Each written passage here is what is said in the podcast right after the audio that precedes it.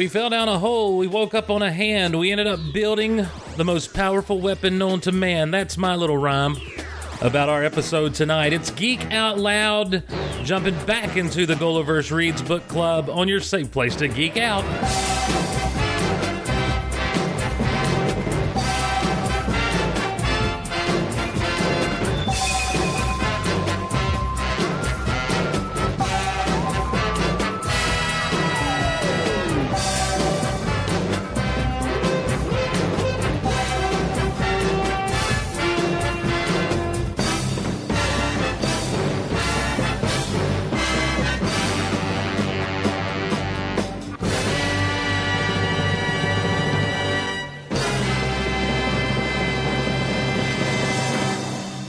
Again, everyone, and welcome to Geek Out Loud, your safe place to geek out on the internet. My name is Steve Glosson. Glad to be here with you as we are getting the gang back together. We've had Roll, we've had Mole, we've had Disney Vault Talk, and now it's time to bring it all full circle as we bring back the GOLiverse Reads Book Club. And of course, we can't do this by ourselves. First and foremost, ladies first, we've got to bring in oh mama herself, the mama of the book club, and she will smack you if you get out of line.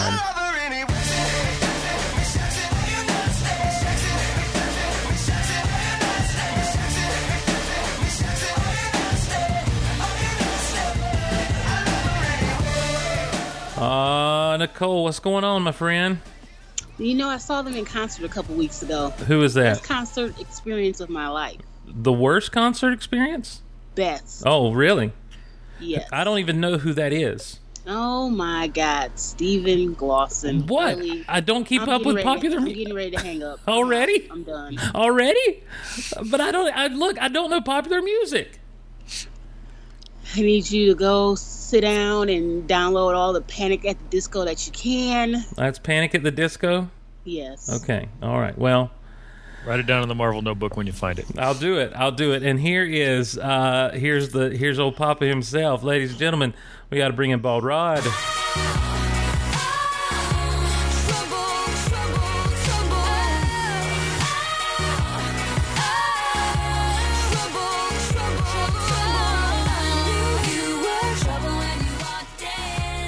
I know. I know who that is.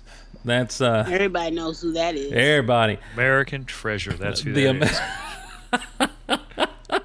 the national treasure and a global icon. So I don't know. She is she is a conundrum to me. I don't know that I like her very much anymore. No, I never did. But Oh, okay. oh, okay, all right, all right. Well, guys, we're here. Uh, book, book club. We. I'm sorry I had to move everyone. I'm sorry I upset everyone's life by moving. But I'd also like to say this. Um, I'm happier now, and you've been getting more of me in the past three weeks than you've had in a long time. So all of you, just get over it. Yeah, you uh, you got me through mowing the yard this morning, Steve. Oh well, I'm glad. I'm glad. Nicole, what have I gotten you through lately? Um, No, I just sleep during the day because I work third shift, so nothing. Great. Good deal. Great. Fantastic. Uh, good to know. Good to know, Nicole, that you continue to encourage me as you always have. Is my Patreon money not enough, Steve? Oh, mm. It's more than enough, my friend, and you've just shamed me into complacency and compliance. So. Uh, if you want to be like Nicole and shame me into compliance with your wishes, head over to patreon.com slash geekoutloud. There you can support the shows directly. Uh, we just put up our latest uh, exclusive pod as I watched Star Wars and talked about it through the entire thing. You, you can also um, help us out if you can't do Patreon, but you do shop online, like at Amazon.com, for instance. Go to geekoutonline.com or geekoutpodcast.com. Use those links, click through them, go to Amazon, do your shopping, and it helps out the shows. As of today, as of this recording, I'm seeing that we need only two more items shipped to reach the next tier of referral rates for the month, and uh, I believe in you guys. I know you can do it. Last month was our best month ever. I want to outdo it this month. So here we go. Let's get into the book club. I want to address a couple of things. First of all, we're actually two books we should be talking about tonight, but we're going to kind of we're not going to scrap one. We're just not going to delve into it that much. And, I'm, and unfortunately, I'm talking about Fellowship of the Ring. Um, And It- people have Oh, thanks for that, because I haven't really read the second book. I'm out. Oh, great, good. Well, here's the thing. It's it's like this. We did The Hobbit. We talked about Lord of the Rings when we did The Hobbit. We did a Dune podcast a while back. We got into Lord of the Rings pretty deep with that. I've done podcasts with Riley and Bethany Blanton where we've talked Lord of the Rings. And it's not that I don't love the book. I love the book, but I just felt like it's something we've all um, done before. We've all read, and and I feel like it would have been a lot of repeating. Having said that, let me Google that for you. Andy Lindemann uh, has written in. And he says, Hey guys, long time no email. First, let's start with the bad news. I didn't get to read Sleeping Giants. My local library didn't have it, but they said they would order it and let me know when it was in. Still haven't heard from them. But another book I wanted, Boundaries, came in. So I guess I need to call them and cancel the order. No, don't do that. Anywho, summer break has not been what I expected, and real life has brought the suck. Except there are daily big honking shows, and that has been awesome. Definitely a happy place through all the suck. So, on to Fellowship of the Ring. Here you go, Nicole. It's hard for me to discuss to discuss this book without bringing up the movie. It's in my top 10 favorite movies of all time. And I always felt the movie captured the spirit of the novels, even though things were changed. The majority of the dialogue comes from the books, although sometimes it is said by different people at different times. I made my kids watch the Lord of the Ring trilogy extended editions at the beginning of summer break, and it's been interesting reading quotes from Fellowship that ended up in other movies in different situations.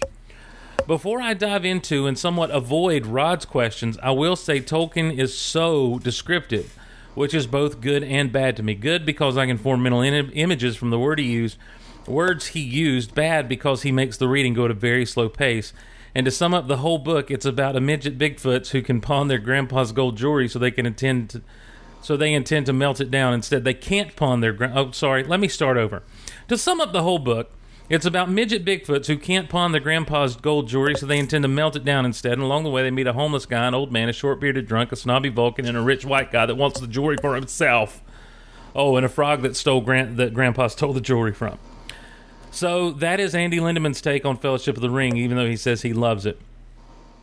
Let's talk about real quickly. Let's talk about Tolkien and his writing style, um, it, because he, he it is a double edged sword. Nicole, how do you feel about Fellowship of the Ring? How do you feel about Lord of the Rings? How do you feel particularly about Tolkien's quite descriptive style of writing? Sometimes it's just a challenge. And I guess maybe because I was reading it at work. Mm-hmm. And it's just like, can this go a little bit faster? Can I get done with this book? because I already read it once as a kid, so I'm just like, Well, now that's an interesting question. Do you do books more than once, Nicole? No, I don't. I don't either. I really don't. I do. Ro- yeah, I, I figured you did, Rod. Um, I figured you'd be the odd man out on this one. Yeah. Well, you know, we can. We all know what series I revisit on a regular basis. The Dune. No, I don't. What is it? is it? Is, Dune. is that the Dune it- series? Don't you have a podcast about that now? I, I do have a podcast, What's the Dune that called? podcast. It's just The called Dune, the Dune Cast. Oh, good. You guys got Dune Cast. Good. We kept it simple. I, I, you might have wanted to try Pod Dune. Pod Dune. I don't know. Anyhow, um, They might have thought there was pod racing on Dune. how's then. that going for you? Who are you doing that with? Joe Tavano. Oh, good. From uh, the Retro Zap guy. From yep, we are part of the RetroZap network at Yeah. uh, retrozap.com. Great, great. Uh, okay. Um, I don't know how I feel about that. Uh, I feel like it's kind of competition, but hey, each to You know? each his own. We could we could always do it a spin off. Uh, what do you want to talk about, Steve? I'll do one with you. All I'm saying is, is I don't see you putting into Retro Zap to name a uh, to name a fantasy football league after them. Well, I would do a fantasy football league with the Goalverse. We've tried that. Nobody's uh, nobody's jumped on board. Nicole, didn't you? Wasn't your fantasy football team last year named First and Goaliverse? Was that you? Yes, we had three people. Oh, we're good. working. We're striving to have more people this year. Yeah. I, As I soon tried. as Yahoo sends me out the email that it is open, then It's open. the people that have it's open, they haven't sent me an email. It's open. I've uh, I've got my four leagues are all up and running. Oh. We we reached out to the. Is it still going? Erish's podcast with Joe. Yeah, they've got to get they've got to get on the ball. Yeah, it's. I mean, it's five days away. Yeah. I think. So, Really? Football season? Yeah, the preseason. You know those games that you're like, oh, there's football on. You're so excited, and you turn it on. And it's like I don't know who any of these people are, and you turn it off. Preseason football is about to start up. It's August. Yes. That's when preseason is, Steve. Yeah, the Hall of Fame game, which I believe uh, Nicole, that's your squad. Yep.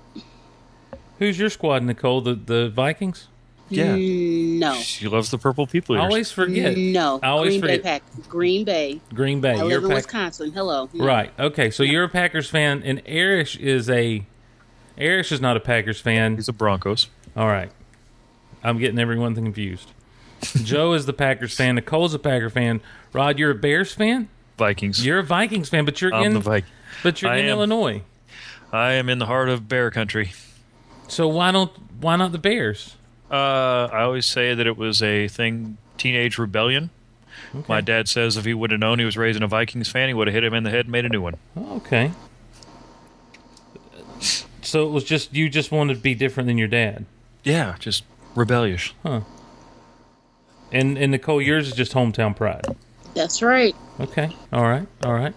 I wonder if there are any other football fans in the chat with us tonight. There are not. Mark All wants to know where he can join the fantasy football league. Nicole. Um, give me a couple minutes. Give me a couple minutes. Oh, okay. Nicole will set that up for you, Mark. But I thought that you were waiting for. Rod didn't tell me that Yahoo was already had theirs up. Oh, Thanks a Oh. lot, Rod. Thanks a lot. I guess I'll uh, I'll fall on the sword on that one. My fault, guys. All right. So anyhow, um, Mark All, they'll get that to you. So just hang tight, bud. And if you download this, reach out to Nicole on Twitter. Yeah. Now, um, CO98 for life. Why does why does Daniel hate me? Colts play Sunday. Daniel's a big Colts fan. He's over in the blue zone. That's yeah. That's what uh, I. In fact, there was a whole segment of my Celebration Three, Star Wars Celebration Three videos, tapes that I made or video recordings that I made that I have no way to transfer over to my computer because they're on like this weird type of disc. But anyhow, um, I'm sitting there and I'm and I'm just standing in the parking lot over across from what was then the RCA Dome, and uh, there's this huge big wall with a with a big blue horseshoe on it. that says you've just entered the blue zone. And so I'm sitting there and I'm just filming that, and I'm like the blue zone, just kind of because I was waiting on my friend that I was with to like get off the phone or some such. And um and I start going into this whole bit about how it's a Lucky Charms factory and they only make the purple horseshoes there, even though the horseshoe on the outside is blue. So the end. I uh, I've actually been to that football stadium. Yeah. It- well, this was the dome. Uh, did they play football in the dome over there? Uh, I think it's a retractable roof. Okay. Aren't But, all uh, domes I retractable saw, roofs? I saw the greatest thing ever at a tailgate over there in Indianapolis. It was a portable outhouse. It was PVC pipe with a Colt shower curtain hanging over Oh. a five gallon bucket. Wow. That's weird. I think I could probably just find a place to go other than that. But That's that's how they do it in Indianapolis, I guess. How did we get here? Oh, you reread books. Um, so I found it. I found it, guys. I found it. Uh, Nicole, how's that fantasy football league coming? It is set up. Oh man, what's it called? It is called Goalverse. What else would it be called? Okay, just GOLiverse. Yep. No, nothing fancy. All right. Nothing fancy. And where can people find that? Uh, I would suggest googling Yahoo Pro Pick'em, and then from there, searching for Goalverse, Okay. and from there, just join. All right. And then make your picks. Don't be like Rod and forget to make. No, actually, do be like Rod and forget to make your picks so I can win again like I did last year. Win again. I didn't know we were doing through the playoffs. Win again. An autobiography by Nicole Jackson. All right. Um. So anyhow, Rod, you reread books. You did you reread F- Fellowship in the Ring? Uh, I listened to it this time. Okay. How'd that go for you? Uh, again, I I like the Tolkien series, but they've never been some of my favorites. I don't revisit them like I do some of the others. I don't dislike them, but they're not the end all be all for me. What about his writing style, the descriptiveness of what he does, taking, in some instances, literally four pages to describe a building or a path or some woods It's a little much sometimes, or a character, for that matter? and it and it seemed like I don't know. This series, the whole series, seemed a little dragged on for me Oh, at wow. times. I was like, you know, Can't we just call the Eagles and have the Eagles fly him there? No, you can't because the Eagles are apparently a fickle people. Yeah, apparently so. So- but it seems like it would save so much time. And Yeah. all of Middle Earth, it, I don't know. I don't know that they get involved. I think they're kind of like the Ents, where they're not going to get involved unless it's just absolutely necessary. And they have an eagle moot the way the Ents have an Ent moot. I just, um, I like. Look, I love. This is the definitive fantasy series. I mean, this is kind of what established what modern fantasy would be. Um, did Fellowship of the Ring, and, and I have to agree that he is so descriptive. So you're you're you can kind of put your imagination, you know, not in neutral, but you can you can put you can let him be in the driver's seat of your imagination because of his descriptiveness.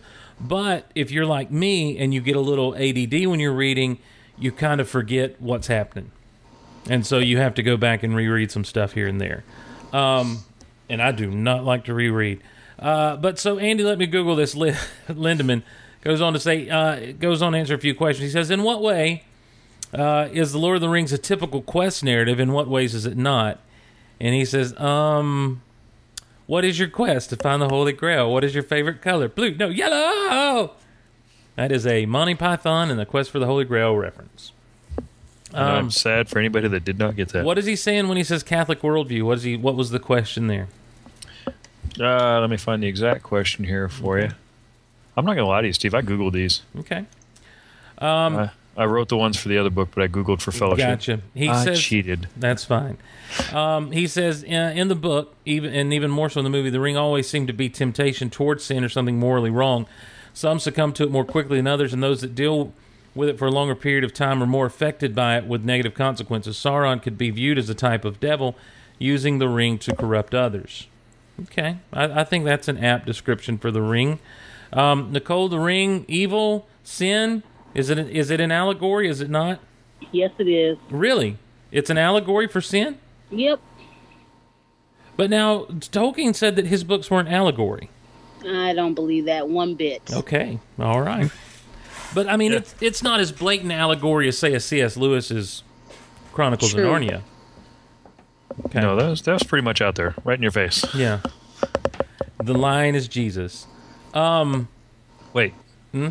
I've had that wrong then. So, so what else? What else do you see in this in this work? And I guess we're talking specifically fellowship, Nicole.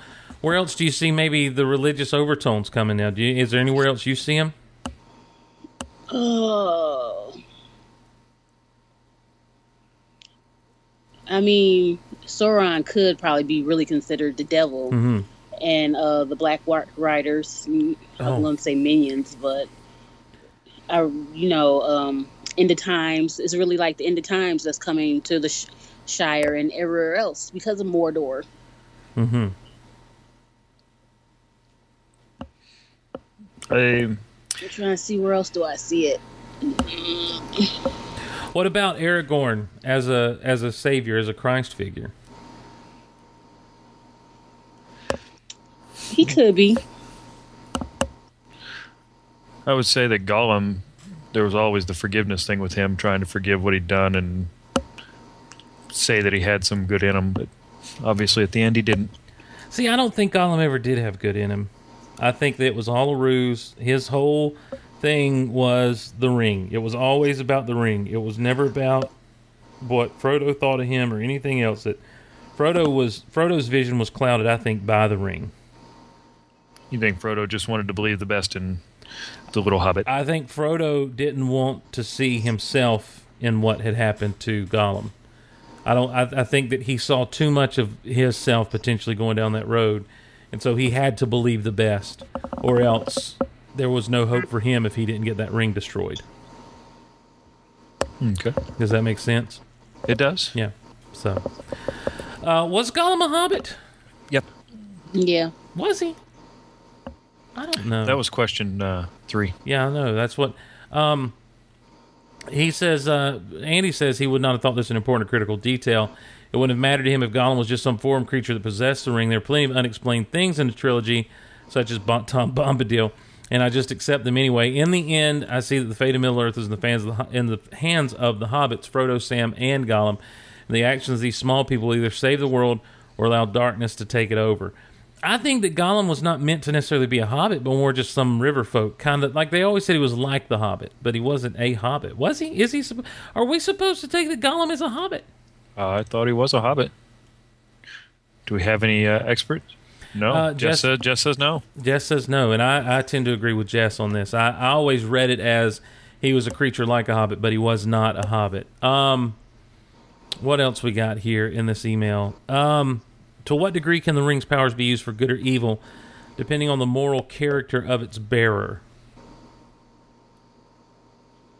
Andy says, I was always of the opinion the ring could not be used for good, and that was part of the trick or the secret or the temptation of the ring. Regardless of the intent, in the end, using the ring would only result in evil. Those that could resist, like Aragorn or Gandalf for existence, had the wisdoms to know that their intentions would be corrupted and only bring destruction. Boromir, not so much. Boromir is an interesting character in this book because Boromir does kind of run the gamut of. Um, he's almost like the typical person. He is like the most real.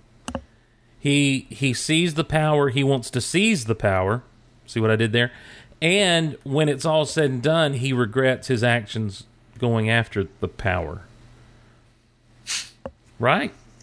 I mean, like it's just he runs the full gamut of I'm the best, I'm the worst. Oh, I was the worst, and I'm really sorry. I want to atone for my actions.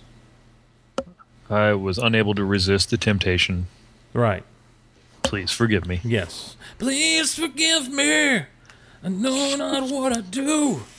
Please forgive me for taking the ring from you. Um, I'm just glad you never expect me to join in on singing. No, I don't. I would. I'd appreciate it from you, Nicole. Nicole setting up the. Did we lose league. Nicole? Is Nicole like she's done, she's gotten lost in fantasy football, hasn't she? No, I haven't. I'm still here, but I Oh, do have an email. That, uh, Rod, you have to tweet something out later. Okay. Okay. All right. So, um, moving on in this question, he- this is the other one. He says, "How do you explain Sam Gamgee's determination to stay with Frodo no matter what? What qualities, talents, and shortcomings does Sam reveal as the journey continues?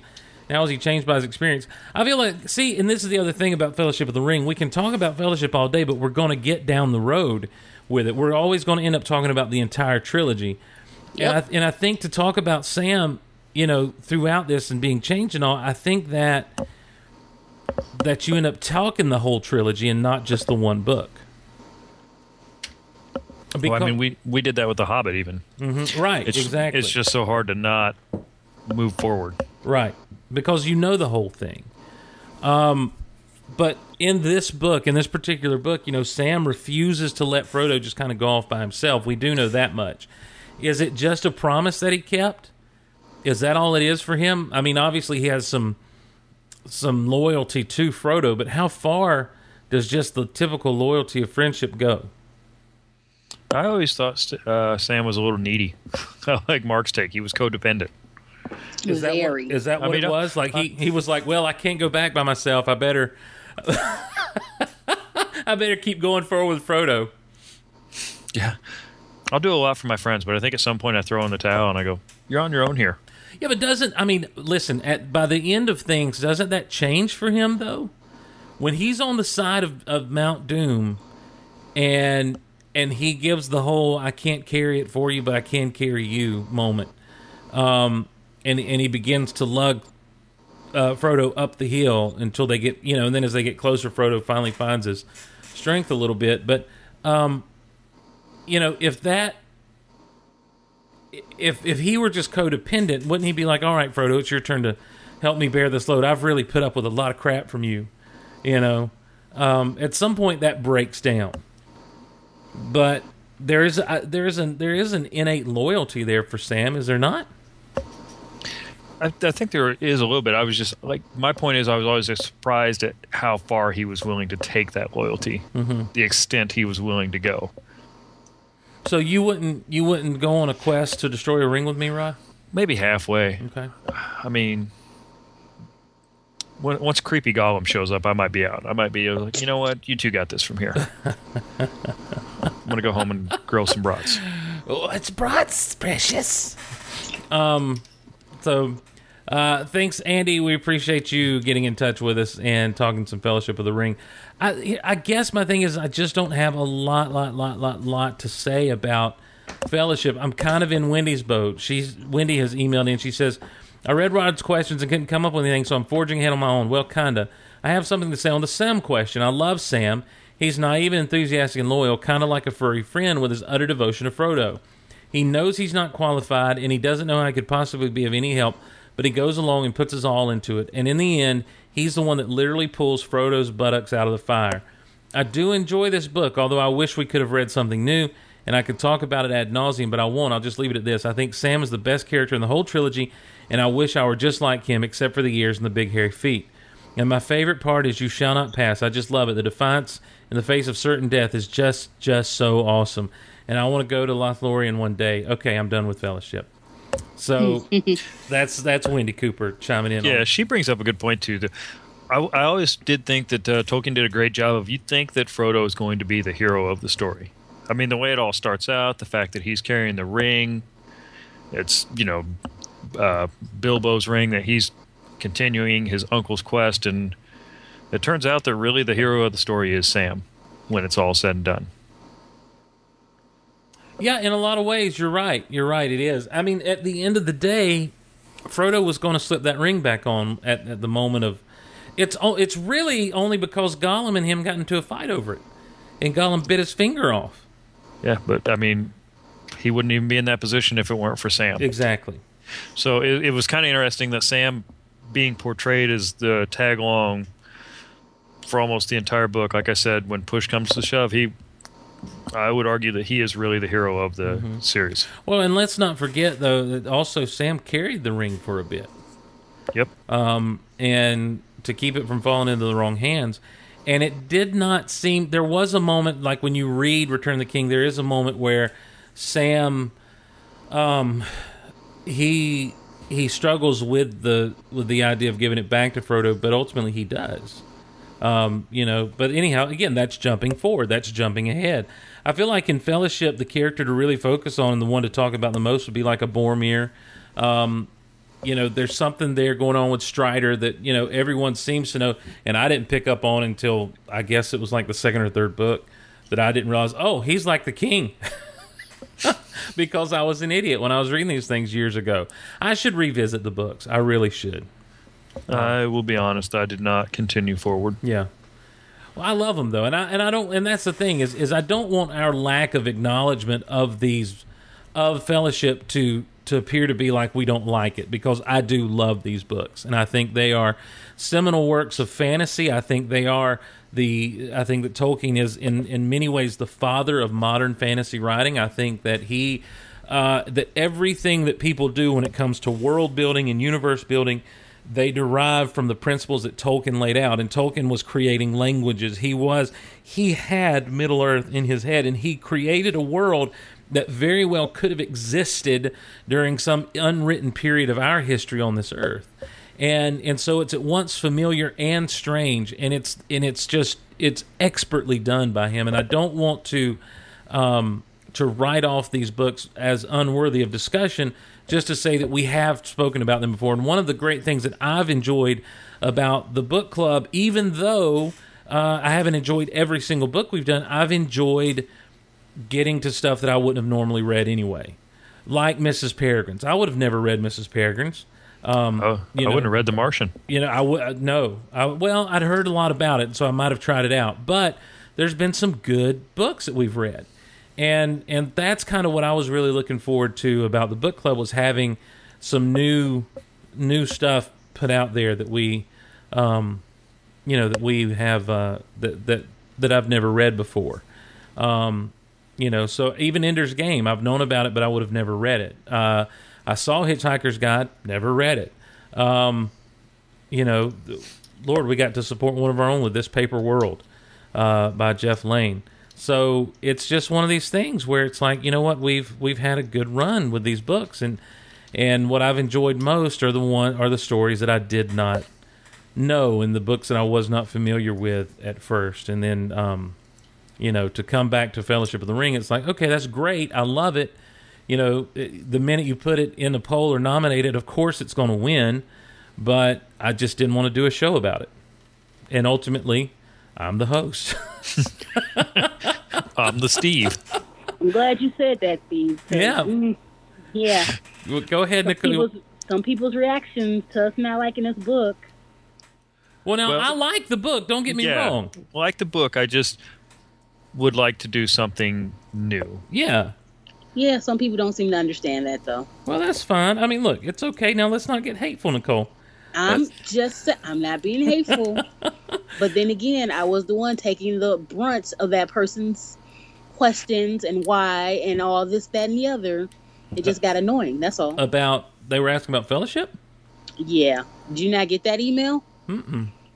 Oh, I forwarded that one to you, Steve. Oh, okay. Well, I must Or have. no, it was it was copied to you.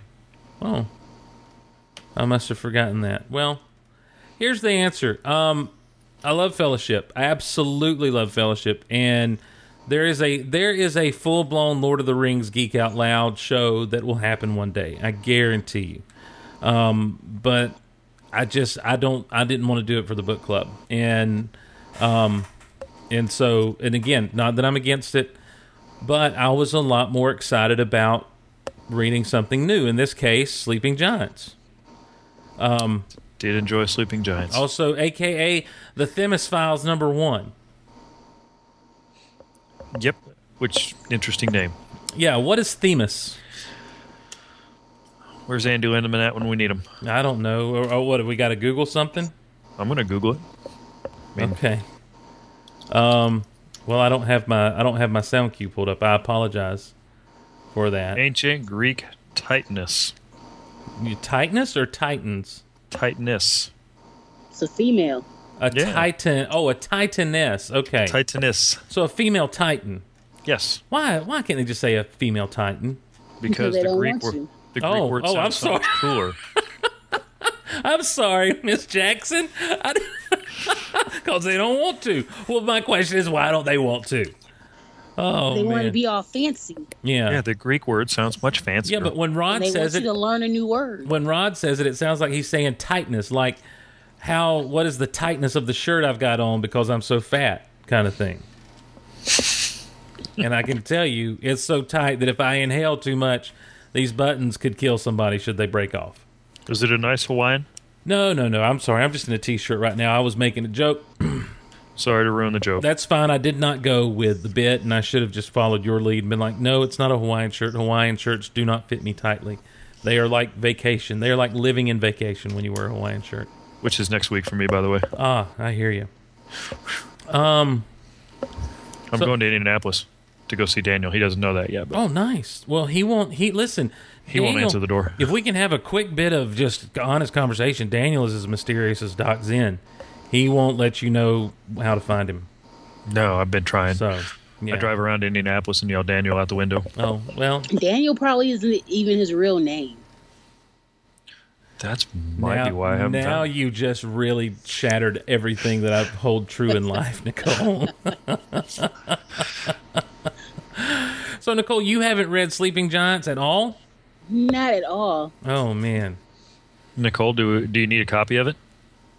I actually have a copy of it. I brought a copy the other day. I Oh. encourage you to read this one. Mm-hmm. I will read it. It's just, well, you never answered that text I sent, so I guess that idea. Oh. Well, now I gotta go through my text and Yeah. see what that's about. Oh. Oh. Oh. Oh yeah, I got it. Oh. Sorry, I was pulling up linoleum. I was like, I meant to respond to that later, and then forgot. It never did. Happens to me all Story the of my time. life. Happens to me all the time. And like I can't find anybody that understands when I'm super busy and I look down and see a text and I think I'll respond to that later and I just forget. People That's think why I, I, people uh, think I'm text just a the jerk. way I do. Yeah, people think I'm just a jerk. And I'm not a jerk, guys. I'm not a jerk. I'm not a jerk all the time. Sometimes, but not All all the time. Sometimes you are, but not all. Um So, Steve, you and I are the only ones. That, now, did you read this one, Steve, or did you listen? I listened to the audiobook. Now, I heard it was a lot of uh, narration. The uh, audio the, different- the audiobook is almost a performance. It, it's it's really almost uh, a, a, radio drama. See, I Um, wondered about that when, I nominated it, and I wondered, you know, a lot of people listen, and I wondered what that was going to be like. Mhm. if it was just going to be one narrator, which wouldn't be too good. It'd be hard to follow. No, no, they did characters and everything, and it's almost like you're sitting listening to the tapes of the interviews. Really, Um, that makes me want to almost get the audiobook. Yeah, it's pretty. I mean, like it doesn't have like the hiss and stuff of tapes, but that's really it's written. Nicole, I'll go ahead and tell you, it's it's written in a very unique way. This book is written as if you have found a, a whole handful of files about this certain event, transcripts of transcripts interviews. of interviews and and debriefing Journal and entries and- everything. yeah. yeah. So, so be Okay. be prepared for that. Almost in in a way, kind of like The Martian, where most of it was. I mean, they flipped to third person at some point, but never in this book did they do that. But you know, in The Martian, most of it was him just narrating his stuff, like doing his video journal every day, and that's Right. kind of what this is. Uh, through the eyes of, like I say, someone just discovering this material. They never flip to a third person situation, though. It's always this conversation between this strange interrogator slash interviewer and then all the characters that we get to know. So it's um, you know, you got your Starbuck from Battlestar Galactica character. You've got your child that was affected by this event and never let it go, so thus became a physicist, astrophysicist person. Um, you have your power hungry, uh, warmongering machine. You know all this stuff. You have all these different people that are these things. You have the person that's going to be the hero and ends up not being the hero and goes a little nuts at one point, which I thought was really weird. Um, and uh, and then and You then talk about old boy that uh, ran the jeep. yeah, he ran the dude down. Nicole, one we're going to spoil the crap out of this thing, so get ready to just jump in whenever you want to. Um, Yeah, So- old Ryan, he uh, he kind of lost it. Ran his rival down with a jeep. and it was that girl's fault. Always the girl's fault, Nicole. What was that, sir? What? I said it's always there's always a woman involved when a guy goes crazy. Have you ever noticed that? Well, can you blame them? Can you blame who? Can you blame guys for going crazy over women? I Oh, mean, yeah. seriously. Yeah, why do y'all why do y'all put us through this? Steve, I have some stories about guys. I will not go there. This is not that kind of podcast. Oh. but Have yeah, you had guys, your guys can be the same way. have you had your fair share of guys to now wait a minute. Now girls get pitted against one another over guys before?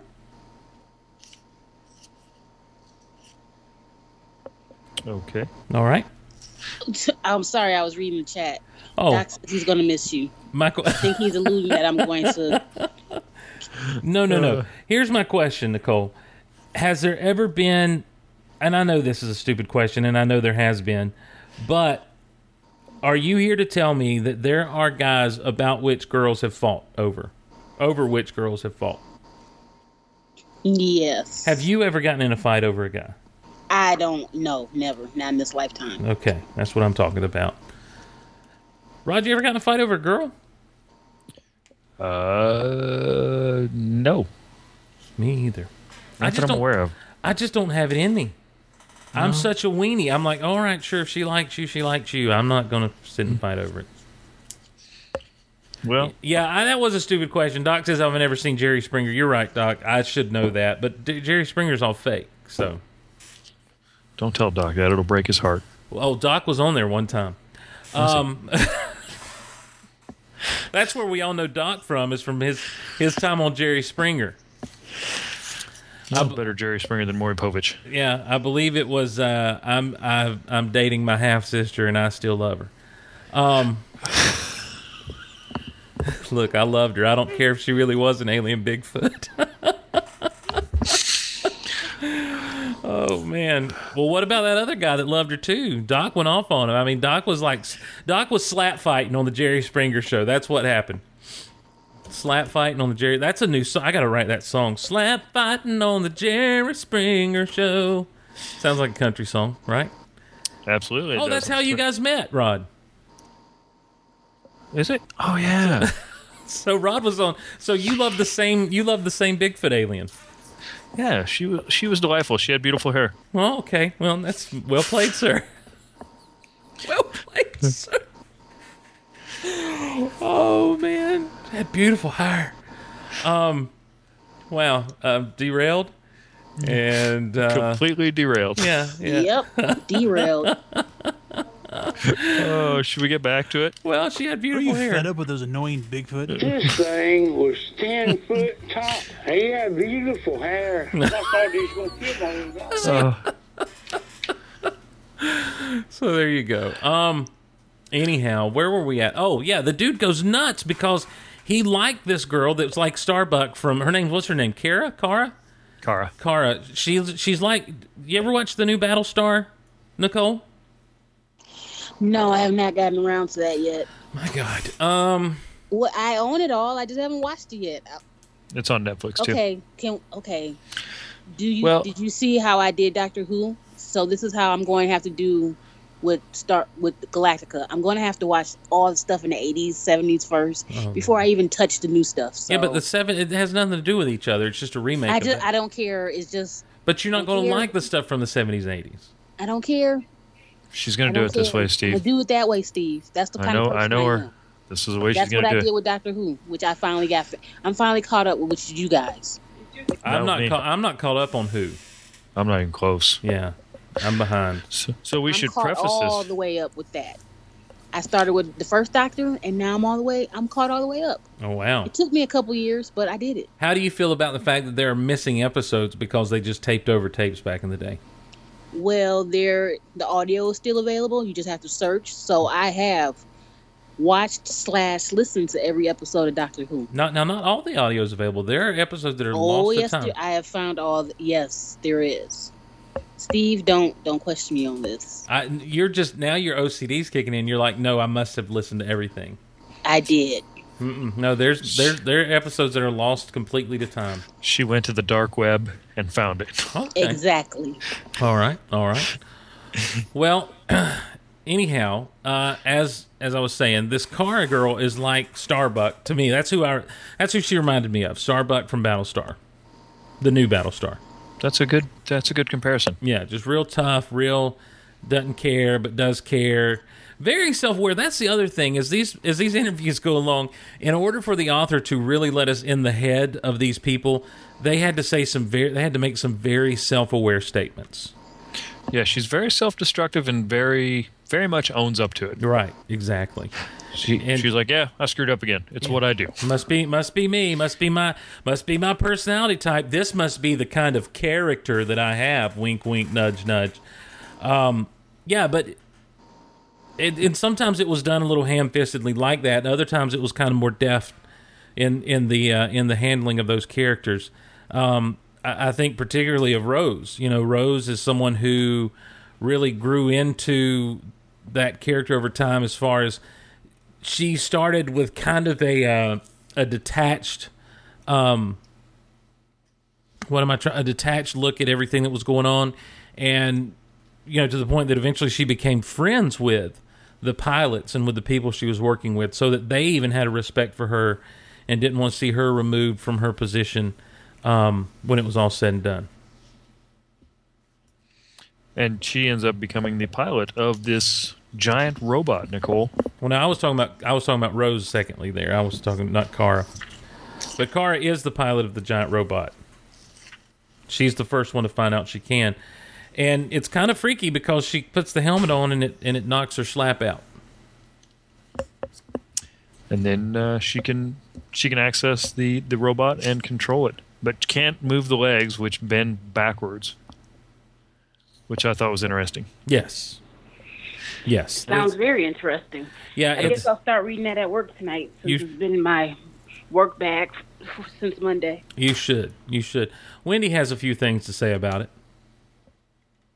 She says, um, I like this book. I hear it's the first out of a series, so I may go ahead with the next one. The narrative was interesting to me. I've not read anything like it before. I took the first person narration, which I hate, and flip, or it took the first person narration, which I hate, and flipped it, so it wasn't quite so annoying to me. I will answer Rod's questions for this one. I don't think we'll ever know who the interviewer is unless he dies, and even then, I'm not so sure. But do we really need to know? I mean, there's all that annoying mystery to him, and, and wondering about him is half the adventure. I, it would be fun to see if someone investigates him, but I don't know that I want to know. It's probably the cigarette smoking man anyway. X Files reference.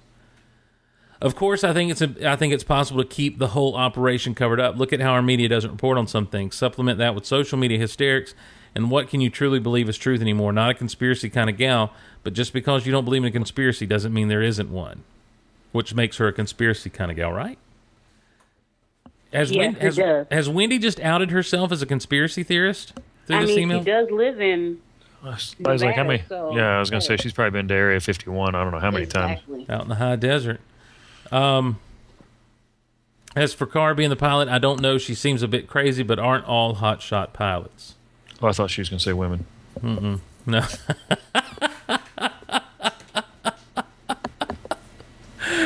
oh, Rod, Rod, Rod.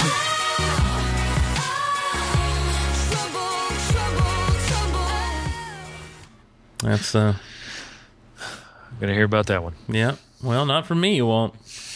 Anyhow, that's from Wendy. Um, so, uh, yeah, this is. I'm, I'm trying to pull up your questions here, um, Rod. In the in the book club, there was one response on the actual thread from Amy, and said she just finished this last night. Not sure what she thinks of the interview. Is um, personalized a bit as the story progresses. I don't know that this was the first of a series when I started. I didn't know this was the first of a series when I started.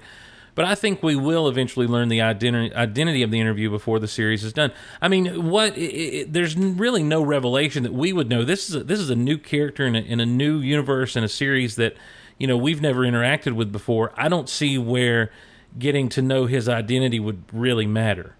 Like, uh, just put a name to it is all that would really happen. I mean, we kind of know who this person is, don't we, Rod? He's the guy that runs the world, apparently. Well, he just he's he knows a lot. He knows things. and has insane connections. Yeah.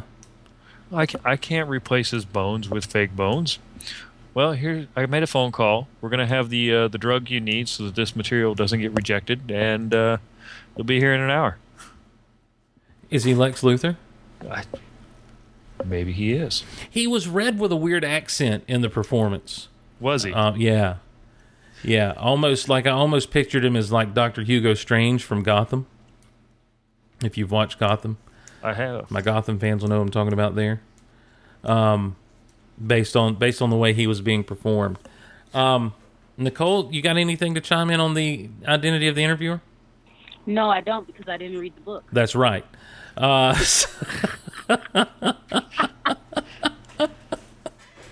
I mean, I just don't want to leave you out of the conversation. I mean, I didn't read the book, so go right ahead and leave me out of the conversation. All right. How are you feel? Have we have we spoiled this book for you too much already? Uh, Do you feel like it, have we piqued your interest at all? My interest is peaked. I don't think you spoiled anything yet. Are you going to watch Battlestar Galactica? I will eventually one day. Okay. I can. I love the old series. I can't really vouch for the new series. Love the new series. So there you go. I'll vouch for it. Who was your favorite Doctor? My favorite doctor was everybody's favorite doctor. Four. Tom I Baker. don't know. I don't know how I feel about this lady. Um. Okay. I hate Clara as a companion. That Oh. She's my. Out of all the companions, bottom last. place. Really? I don't like her. No. I Which didn't like season her. was she? She's the new one. She's the one. She's the She's the current new- one. Well, Okay. she's the one that. Well, I if I say something, then I'll be spoiling it. So I don't know if I should say what I say. Clara Okay. Everybody caught up? Nope. The chances of me getting caught up are slim and none. So you're not oh, gonna well, spoil she's it. dead. She's dead now, so it doesn't. she They died. killed her. She died, but then there's it's so stupid. I was like, wait, she's dead. Well, now Yeah. the whole thing about Clara is she died all, all the time. Right, and she died again. Okay. Thanks to uh, Maisie Williams' character and her shenanigans. That interested me. I would rather have her as a companion. Who is Maisie Williams' character? Um, Ari, Arya from Arya uh, Stark. Game Oh, okay, Thrones. cool. Well, did she play a bad guy? Kind of, sort of. Yeah, Cool. Did I she, felt she was. yeah? Did she have a sword named Needle? No, she didn't have a sword named Needle. Hmm. Was she a water dancer? No, she wasn't a water dancer. Did she tell Death not today? She kind of did because she became immortal, immortal thanks to the Doctor and Clara. So, and How she kind of resented that. is she a She Time wanted Lord? to be a companion, but the Doctor was like, no, and that came back to bite him in the behind. Hmm. All right. Now, have you guys watched Stranger Things? Uh, Not yes, yet. Oh, guys, you got to watch Stranger Things. I've re- I've watched it. Well, I was talking to Nicole. He was talking Oh, I to thought me. you- Jesus. I thought you, I Rod. thought you said guys. Well, I didn't hear that you said n- yes. I thought you said no.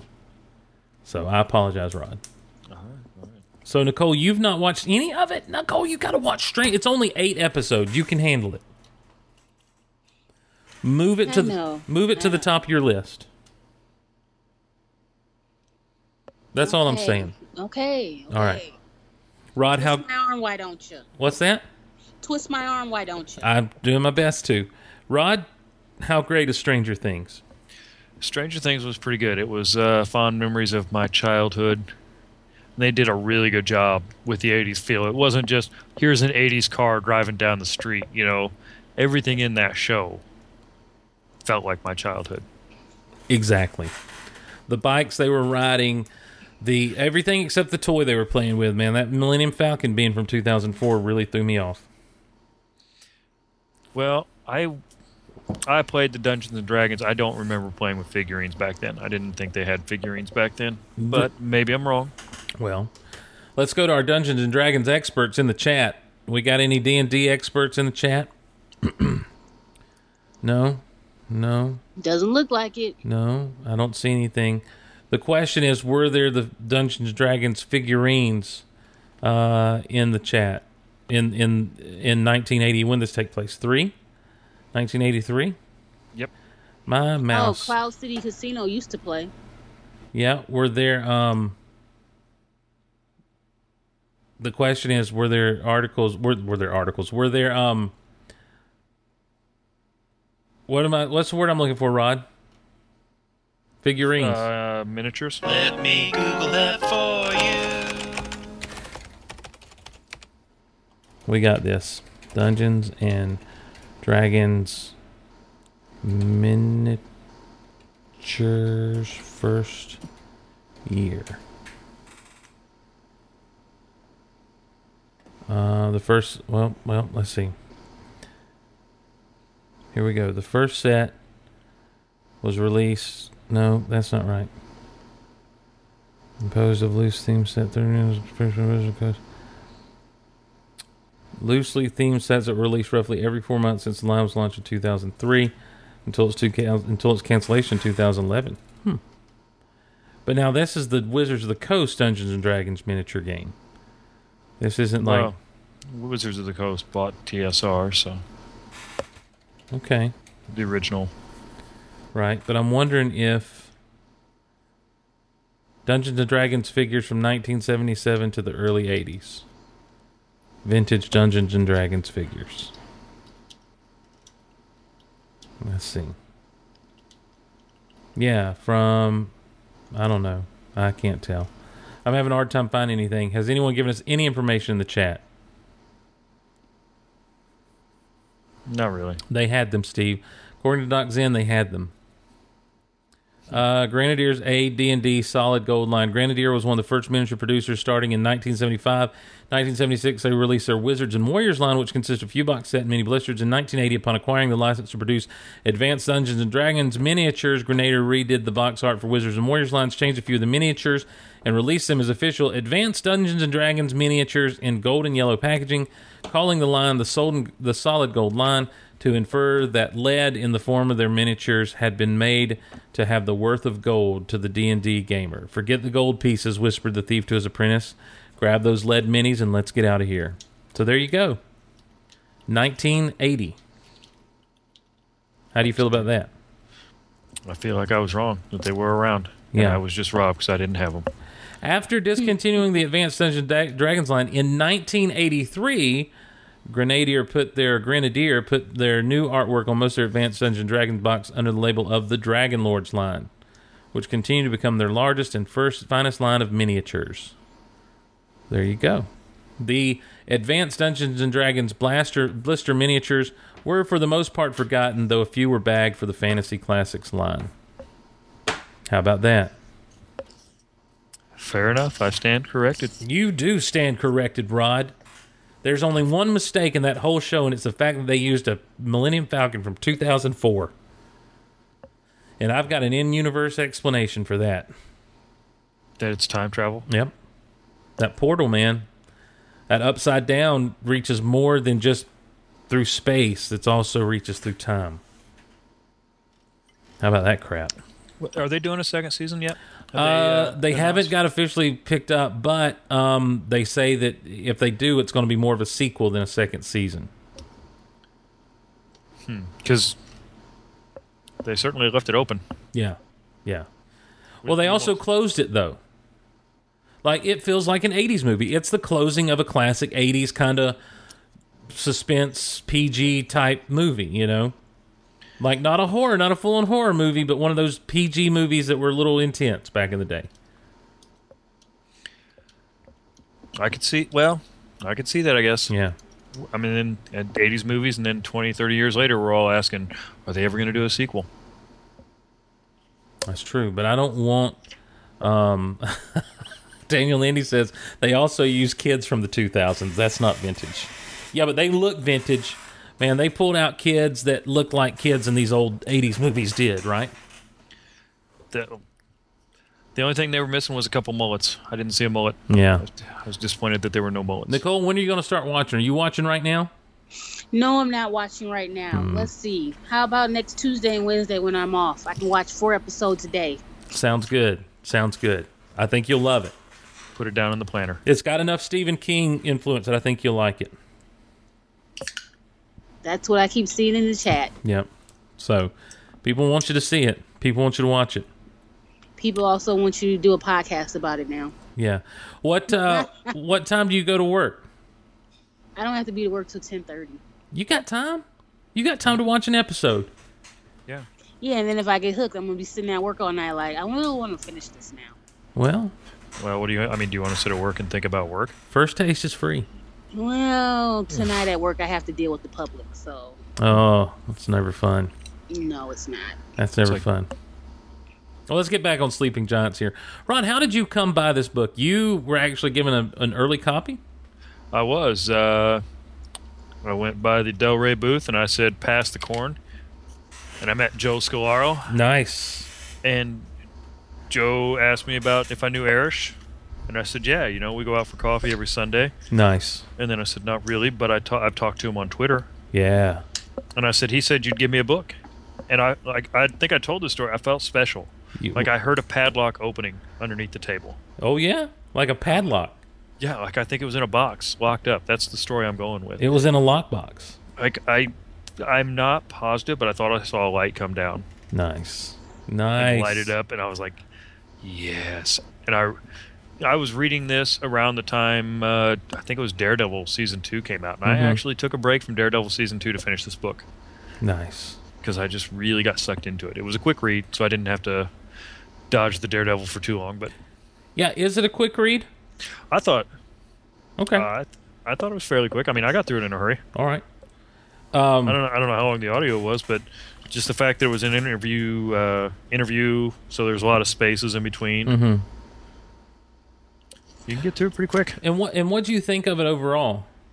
I mean, what's not to love? It's a big, giant space robot figure, a Yeah. doll, and uh, I keep thinking look- Iron Giant when you guys say this. it Not takes a really. pretty good. Yeah, it takes a pretty pretty good twist. Yeah. So Nicole, we, we mentioned that uh, so two people have to run this thing. So there's Kara, Kara Starbuck, we'll Mhm. call her, Yeah. With the helmet on, Yeah. and then there has to be another guy that operates the legs. hmm Like uh like a Pacific Rim. Only they're using top they're doing top and bottom instead of left and right.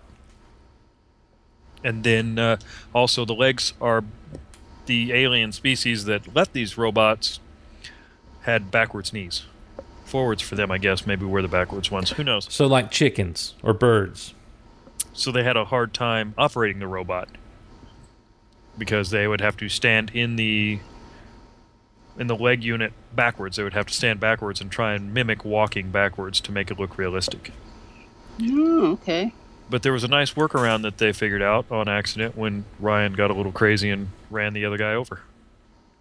And yeah, and there's something like did we ever get to the secret of what caused someone to be able to be a pilot because like there's something there's something about like it chooses the pilots, that kind of thing. Like it, it no one, it, anybody can't just go in and put on a helmet and be able to drive this thing.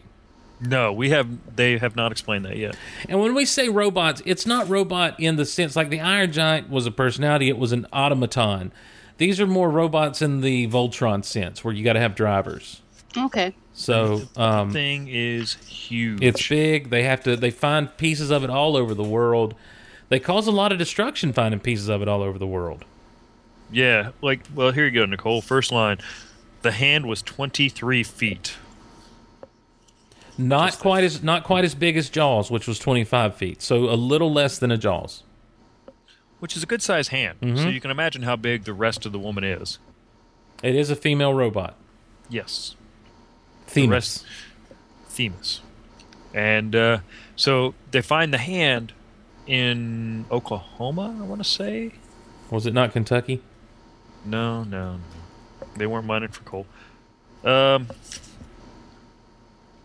I'm trying to see if I can remember see in the beginning where it says that, but they found the hand, and then they start finding other pieces of it around the world. And one of the things that, you know, the, the part of the question was the conspiracy, because the different body parts are buried, and they figured out a way to draw those pieces to the surface. But if it's buried under a populated area, maybe a forearm just popped up in the middle of a village and took out a couple of houses.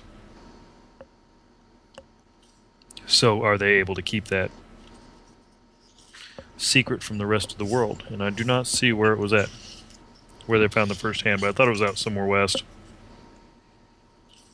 Yeah, I, I can't remember either. Um, I I thought it was somewhere down south, but maybe that's Oklahoma is kind of south, isn't it? Yeah, They have southern accents in Oklahoma. it's right next to Texas, isn't it? Yeah, God bless Texas, right? So they uh, get a big giant walking robot that shoots a laser beam.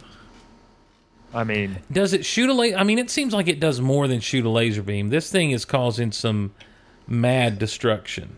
had a sword, A sword. a sword. They did. It formed blazing sword and a shield. It was very Voltronish. Who is this person that wrote this book? Uh, Sylvain. Mm-hmm. Sylvain Neuvel. Is that a dude? Yep. Uh, Nice.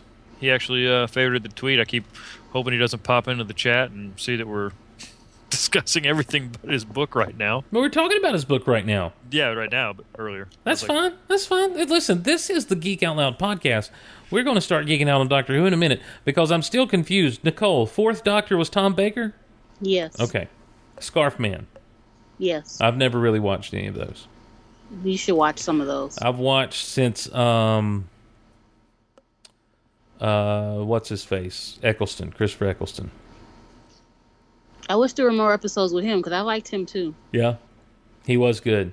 He said that he didn't enjoy his um he said he didn't enjoy his time there doing it. Well, they were just starting back with it. He should have gave it a little bit longer. Yeah. How many seasons did was he just one? He was just one, yeah. He was just one. Yeah. Yeah. I think he didn't I think that he only signed on for one and the whole experience for him was just a little like just too much. Just too much. So um so overall Rod, you say you like the book. Yeah, I'm trying to decide how much I want to talk about because I don't want to spoil it. It sounds like a lot of people haven't read this book. I And I- can I And need that's why I was like, let's just make it next month's podcast. Oh, sorry. I didn't get that information. Yeah, that's Rod's fault. Oh. I've already jumped on the sword. I've already it's taken just- I know, I know. I responsibility. Listen, I don't know if we discussed this on air last time or not Mhm. well, we had so this long. conversation, but when I text Steve and I need an answer from him, I text him first, Steve, Mhm. Right. And I go, "Rod?" and then I know that I have Steve's attention. Right. I encourage you, Nicole, to take the same action with me. Right. When I text Rod, I go, "Rod." And then eventually I'll get a text back that says, "Steve?" And then I will know that I have Rod's full attention. That Rod is not somewhere on a ladder or in a freezer going, oh, I'll, I'll, I'll respond to that in an hour when I go to break. Right. and then and then I go to break and contribute to the jar. So, okay. Anyhow, to this thing. Okay, so we don't want to. are- so are we going to just spoil or not? Um, Nicole, do you not want us to spoil it? Uh, go ahead and spoil it. I ha- I have a bad short term memory. I- I'll, I'll forget everything you said. So you're going to pack everything in the short term. Well, Rod, we don't have to spoil it. We can talk about the situation. Look, it's a giant robot they find. They that we don't know its uh, place of origin other than the fact that it's extraterrestrial. Correct? Uh, I thought that it mentioned a system that it came from because there were descendants. Correct? No, I don't remember that. Maybe I'm wrong. There's a Japanese cartoon like that also. Doc, all the Japanese ca- cartoons are like that. I mean, like this is this is Space Giants, Voltron, um, Tranzor Z. This is all of those things. Uh, You know, this is obviously. I don't know the uh, again. What's the author's name? Sylvain Neuvel. Syl- his first book. And how do you spell that last name? I've, I've got it. Um, I don't know much about this author. Uh, this is his first name. This is his first book. Yes, Okay. it is. Sounds like he's had an interesting uh, life so far. Oh yeah. How, in what way?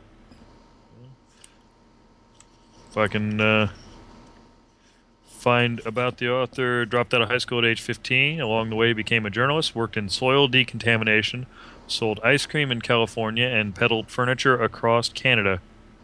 Hmm. Later, he must have gone back to school because he received a PhD in linguistics from the University of Chicago, Wow. where he then taught in India and worked as a software engineer in Montreal. He likes to tinker, dabbles in robotics, and is somewhat obsessed with Halloween. And apparently, his girlfriend says he has too many toys. Oh, that's cool. I'd like to know what kind of toys. got. We need to get this guy on. Well, you know, he uh, he knows we're talking about him, Yeah. so he's he's aware of us. I'll talk to Arish. Yeah, So the next book is coming out in April. It's called Waking Gods. It'll be book two of the Themis Files. Um, this is what he said to IO9. I love Waking Gods. It's clearly a sequel to Sleeping Giants, but it's also a very different experience. There's some answers in there I know people are looking for. There are also interesting new questions being asked. If you like the epilogue in Sleeping Giants, by the way, the epilogue, um, it's that's very spoiler. it surprised me, but it did not surprise me, Rod. Uh, yeah, And I'm thinking I, was trying to think how I could say what's part of it surprised me and the other part of it did not. And I'm thinking she that this is just going to be the first of several. I- obviously, there's some temporal situation going on, or or is it a cloning situation? Rod, temporal or cloning? I want to say temporal, I do too. I agree. but that seems to be the easy answer. So maybe he's gonna maybe he's gonna throw his curveball and boom, okay. gonna be some cloning. The stakes are much higher, and this one says uh, Neuvel uh, for the characters and for all of us. And this that was a quote from his IO9 interview uh, about the uh, the sequel to this book, Sleeping Giants. I, I cannot recommend this book enough. I really think if you if you if you get on this thing and check it out, it is a different type of experience to read and to listen to because of the structure of the story. But at the end of the day, it is it is engaging, and you're on. What I like about it, Rod, is that you're on the journey with these people, figuring things out as they figure things out. Yeah, when he says uh, there's more answers in the second book, maybe we find out who the guy is. And uh, as far as more danger, I mean, we were on the brink of World War III, so more danger. I, I think concerned. I, I can't help but think of the line from um, Avengers when he says, uh, "You using uh, the Tesseract shows that you're ready for a higher form of warfare."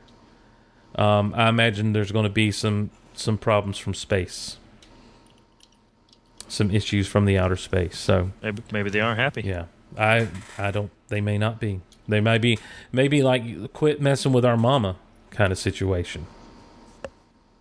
So she's well, didn't we Maybe find out? Wait, didn't we find out that this is a relatively wait? No, there is that dude. There's the deep throat dude.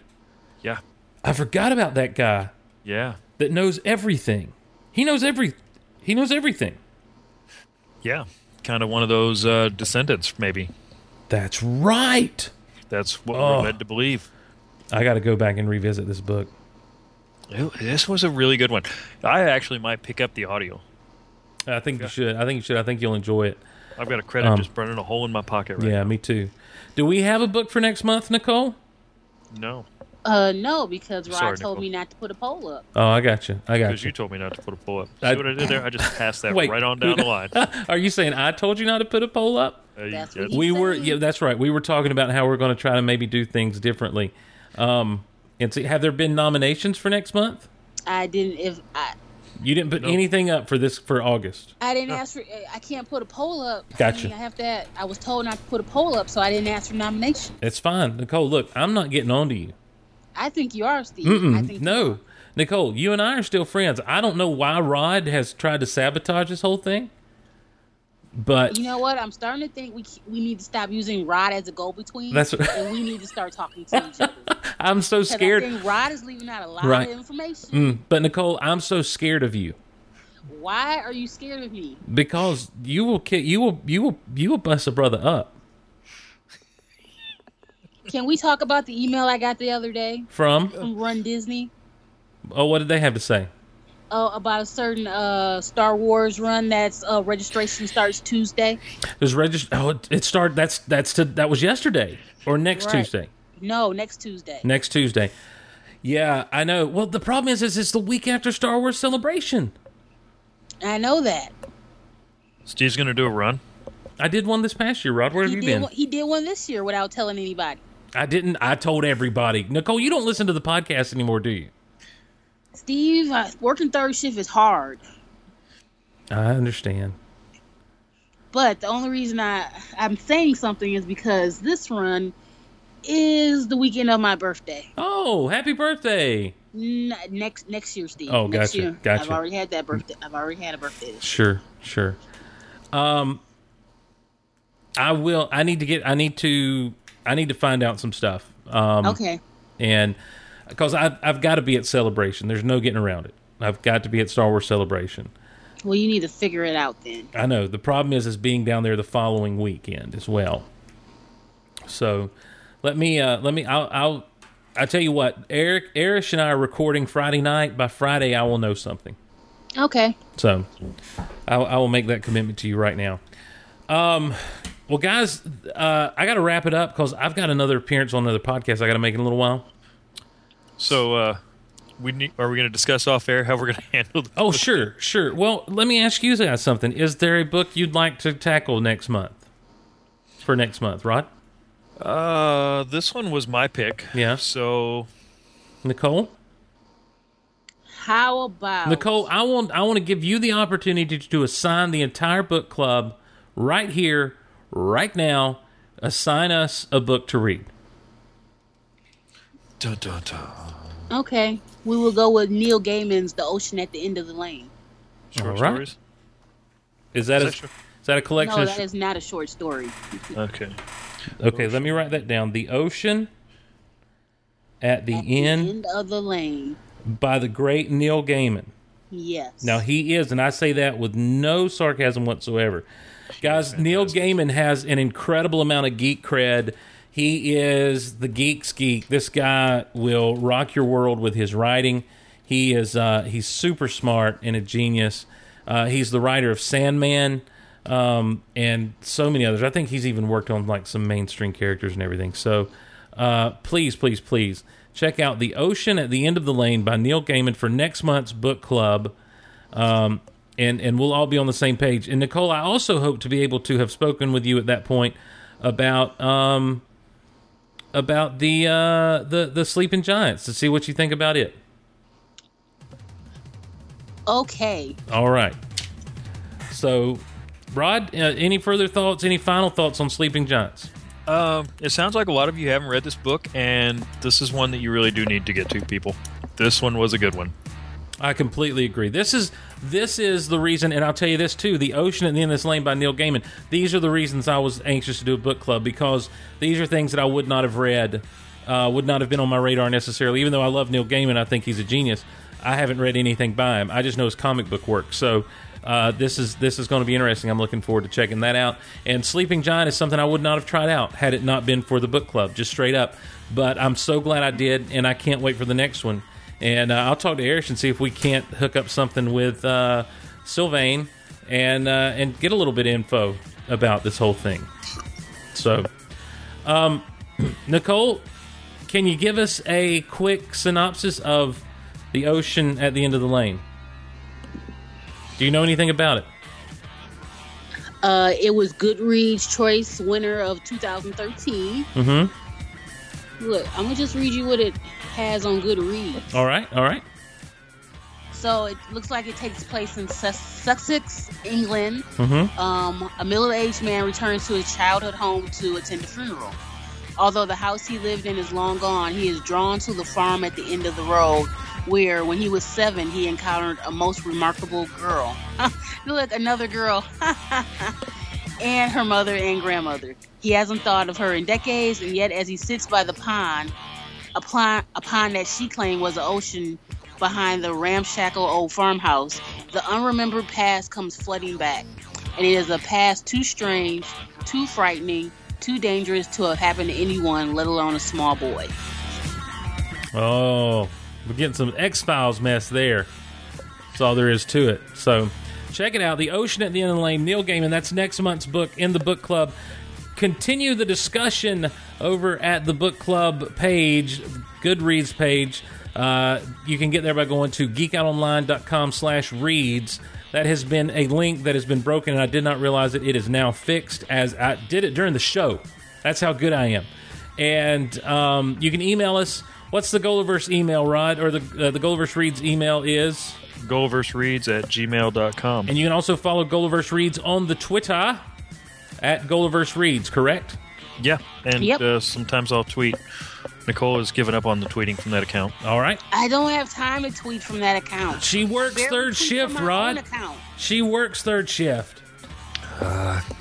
so you can follow Rod on Twitter at, Rod underscore B underscore Johnson. and you can follow Nicole at Class of oh CO nine eight four life. CO984 Life. That's class of 98 for life.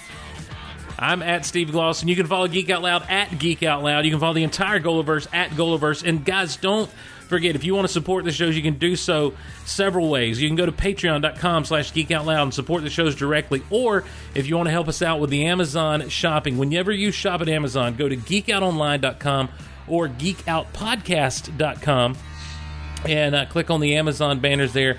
They'll take you to Amazon, do your shopping like you normally would, and it really, truly, truly helps us out. Last month was a great month for the Amazon links, and we're looking to do even better this month, and we appreciate your support in that. If you want a free trial at audible.com, go to audibletrial.com slash geek out and, uh, and, and use it for, uh, you get a free book, you get a free trial, you get a free book that's yours to keep regardless of what you do with your membership.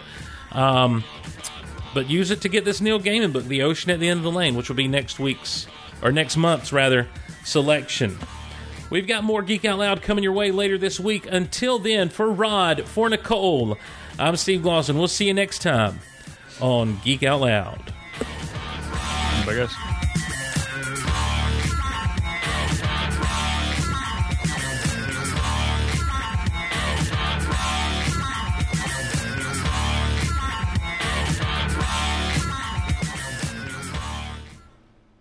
You see what I did there with the robot rock?